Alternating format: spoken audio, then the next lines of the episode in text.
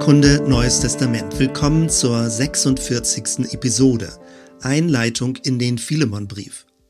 Der Brief an Philemon ist der mit Abstand kürzeste Brief im Neuen Testament. In den meisten Bibeln passt er auf eine Buchseite. Es gibt keine dick gedruckten Merkverse und keine herausragenden Lehraussagen. Vermutlich haben die meisten von uns auch noch keine Predigt über den Philemonbrief gehört. Man fragt sich, warum ist dieser kleine Brief überhaupt in den biblischen Kanon hineingekommen? Liegt es einfach nur daran, dass er von Paulus verfasst wurde?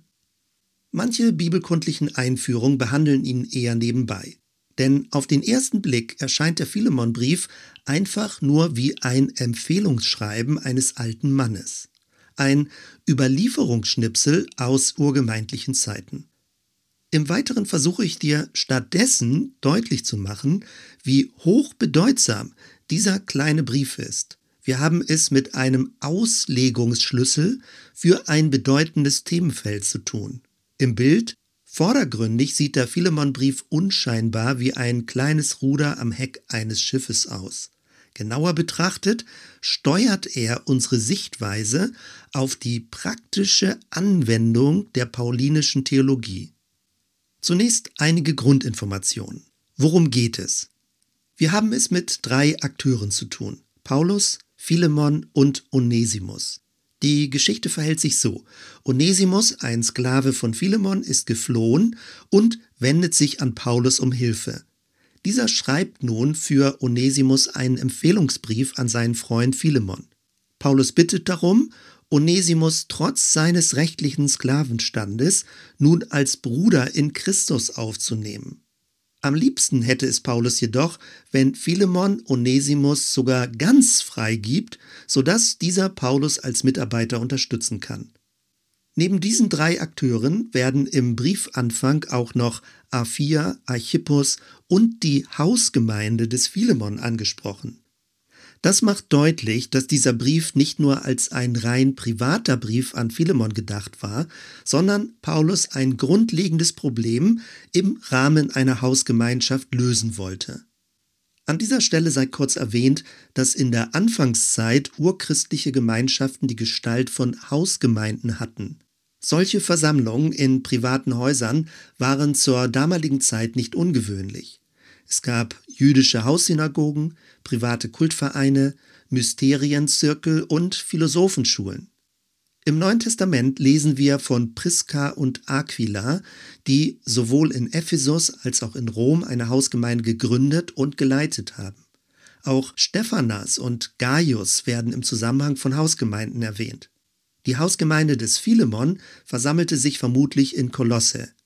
Der Neutestamentler Udo Schnelle schreibt, Offenbar waren Hausgemeinden, Zitat, ein besonders geeigneter Ort, um in einer teilweise feindlichen Umwelt christliches Leben zu praktizieren. Zitat Ende. Wann wurde der Philemonbrief verfasst? Dazu gibt es unterschiedliche Forschungsmeinungen. Ausgangspunkt der Überlegungen ist, dass Paulus den Philemonbrief aus dem Gefängnis schrieb. Allerdings ist nicht klar, um welche Gefangenschaft es sich handelt. Die einen plädieren für Rom. Dann wäre der Brief um das Jahr 61 geschrieben worden. Dafür spricht, dass Paulus offenbar relativ lockere Haftbedingungen hatte und sich selbst als alten Mann bezeichnet.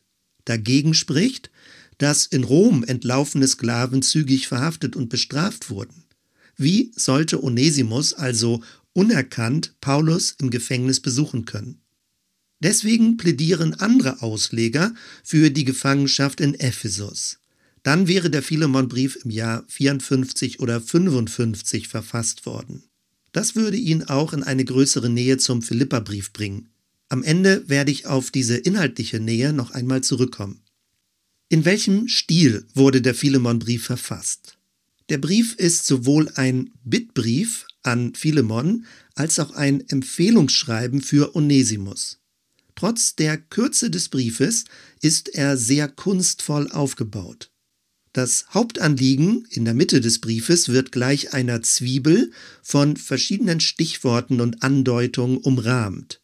Paulus orientiert sich meisterhaft an antiker Rhetorik, um Philemon für seine Vorschläge zu gewinnen. Auf der einen Seite bittet er Philemon, auf der anderen Seite gibt er ihm zu verstehen, was er von ihm erwartet. Der Brief ist ein Wechselspiel zwischen zugestandener Freiheit und eingeforderter Verpflichtung. Diese Spannung zeigt sich zum Beispiel in Vers 8. Paulus schreibt, Darum, obwohl ich in Christus volle Freiheit habe, dir zu gebieten, was sich gebührt, will ich um der Liebe willen doch nur bitten. Oder Vers 19. Ich schweige davon, dass du dich selbst mir schuldig bist. Manche sehen darin eine sehr geschickte Rhetorik und Überzeugungskraft des Paulus. Auf andere wirkt es eher wie eine manipulative Nötigung. Egal wie man es deutet, ist spannend zu beobachten, auf welche Weise Paulus seine apostolische Autorität einsetzt und sie gleichermaßen wieder zurücknimmt, um Philemon die freie Entscheidung zu überlassen. Zusätzlich muss man dabei bedenken, dass all dieses im Rahmen der Hausgemeinde geschieht. Trotz aller formalen, zugesprochenen Freiheit wäre es Philemon sicherlich schwer gefallen, dem Wunsch des Paulus nicht zu entsprechen. Letztlich wissen wir aber nicht, wie Philemon reagiert hat. Und damit endet der Brief gewissermaßen in einer Offenheit, die bis in unsere heutige Zeit reicht. Wie hättest du entschieden, wenn du Philemon gewesen wärst? Im zweiten Teil dieser Episode möchte ich mit dir in eine größere Tiefenebene wechseln. Erstens Umgang mit Sklaverei. Sklaverei war in der damaligen Zeit ein weit verbreitetes Phänomen. Udo Schnelle spricht davon, dass vermutlich 25 bis 50 Prozent der Bevölkerung im Stand eines Sklaven lebten. Zum Sklaven wurde man durch Geburt, Kriegsgefangenschaft, Kindesaussetzung, Selbstverkauf oder Entführung.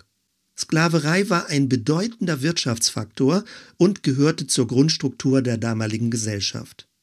Möglicherweise hast du noch aus den Pastoralbriefen die Anweisungen an die Sklaven in Erinnerung. In 1 Timotheus 6, 1 und 2 steht, alle, die als Sklaven unter dem Joch sind, sollen ihre Herren aller Ehre wert halten, damit nicht gegen den Namen Gottes und die Lehre gelästert werde.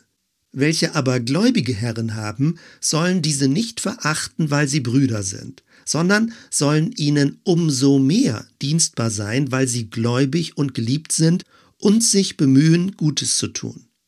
Und in Titus 2, 9 und 10 steht, die Sklaven ermahne, dass sie sich ihren Herren in allen Dingen unterordnen, ihnen gefällig seien, nicht widersprechen, nichts veruntreuen, sondern sich stets als gut und treu erweisen, damit sie in allem die Lehre Gottes unseres Heilands schmücken. Gemäß der Pastoralbriefe sollen Sklaven also entsprechend der biblischen Lehre in ihrem Sklavenstand bleiben. Nur weil in Christus alle zu Brüdern wurden, heißt das noch lange nicht, dass damit der Gehorsam gegenüber dem irdischen Herrn aufgehoben wäre. Selbst wenn jemand als Sklave zum Christen wird, soll er umso mehr seinem Herrn gehorchen, und zwar um Gott Ehre zu machen. Man braucht nicht viel Fantasie, um hochzurechnen, was für verheerende Folgen diese Aussagen in der Kirchengeschichte hatten. Solche Bibelstellen trugen dazu bei, dass sich der Sklavenstand über viele Jahrhunderte angeblich biblisch begründen lässt. Erst Anfang des 19. Jahrhunderts fingen Länder damit an, verfassungsrechtlich Sklaverei abzuschaffen. Warum wurde dieser Missstand nicht früher vom Christentum abgeschafft? Warum brauchte es bis zur französischen Revolution, um die urchristlichen Werte von Freiheit, Gleichheit und Brüderlichkeit wieder einzuklagen? All diese kritischen Rückfragen sind berechtigt und offenbaren eine machtpolitische und interessengeleitete Bibelauslegung. Wäre der Philemonbrief stärker beachtet worden, hätte das die eben skizzierte Auslegung der Pastoralbriefe unmöglich gemacht. Zurück zu Onesimus. Warum eigentlich ist Onesimus als Sklave zu Paulus geflohen, obwohl er selbst noch gar nicht zum Glauben gekommen war? Möglicherweise hat er in Paulus einen Fürsprecher vermutet, der zu ihm stehen wird, selbst wenn er selbst noch gar nicht zu Christus gehört.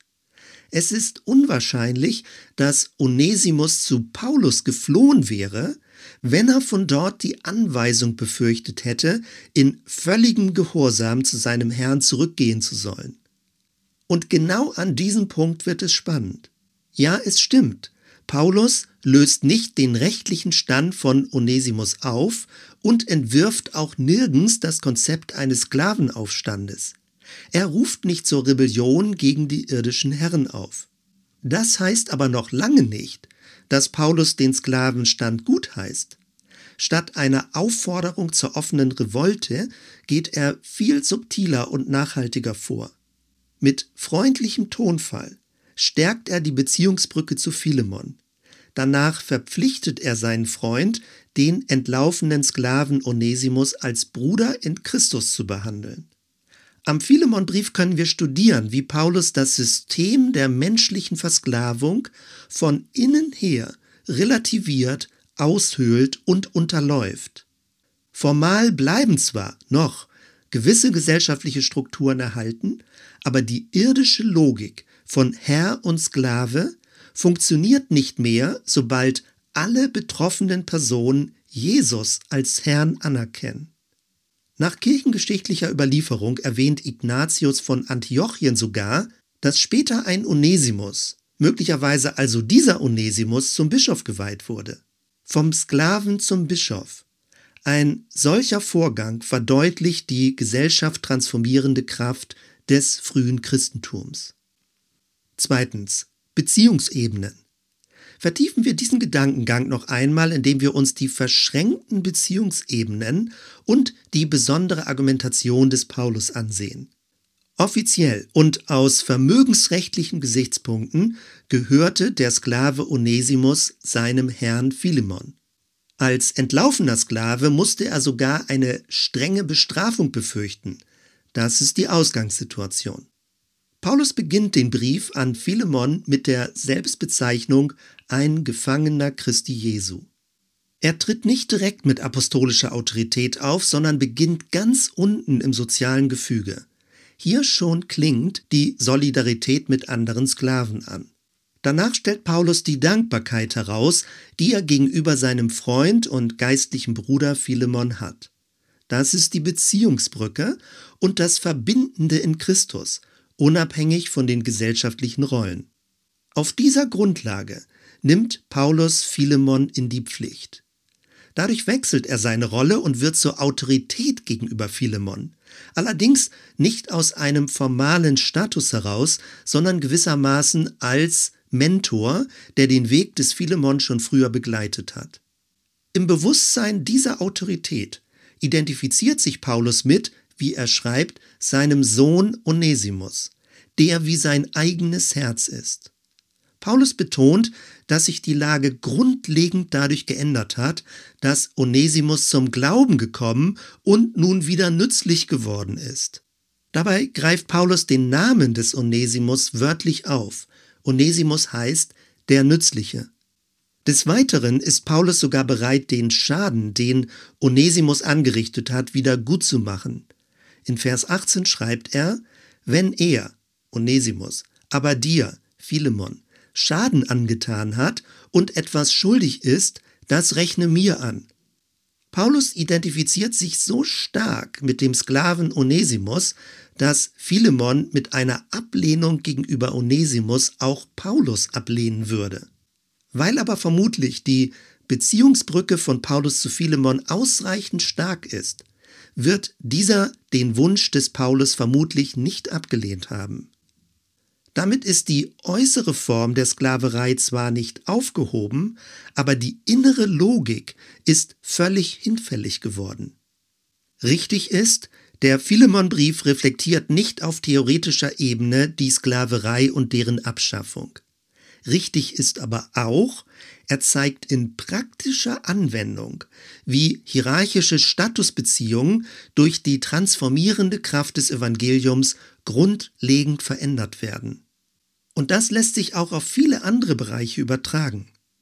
Im Galaterbrief 3, die Verse 26 bis 28 schreibt Paulus, Denn ihr seid alle durch den Glauben Gottes Kinder in Christus Jesus. Denn ihr alle, die ihr auf Christus getauft seid, habt Christus angezogen. Hier ist nicht Jude noch Grieche, hier ist nicht Sklave noch Freier, hier ist nicht Mann noch Frau, denn ihr seid allesamt einer in Christus Jesus. Drittens. Der Christushymnus in Anwendung. Und noch eine weitere Vertiefung. Mir scheint, dass der Philemonbrief eine direkte Veranschaulichung und Anwendung des Christushymnus in Philippa 2 ist. Mit dem Unterschied, dass Paulus als Schüler von Jesus nun selbst als Vorbild im Sinne von Jesus handelt. Paulus wird damit zu einer situationsbezogenen Christusfigur. Konkret, der alte, erfahrene Völkerapostel Paulus macht sich klein und nennt sich Gefangener Christi Jesu. Er entkleidet sich seiner direktiven apostolischen Autorität und spricht als Freund zu seinem Gegenüber. Erniedrigt sich weiter und identifiziert sich mit einem entlaufenen Sklaven, der ihn um Hilfe bittet. Ist sogar bereit, all die Schuld des Sklaven stellvertretend auf sich zu nehmen und wieder gut zu machen. Aufgrund dieser Identifikation hebt er den Sklaven aus der Versklavung heraus und eröffnet ihm eine Beziehung auf Augenhöhe zu seinem ehemaligen Herrn. Das ist die heilende Energie des neuen Friedensreiches in Anwendung. Zum Schluss. Der Philemonbrief ist trotz seiner Kürze von enormer Bedeutung. Er ist ein wichtiges Korrektiv zu den Aussagen der Pastoralbriefe.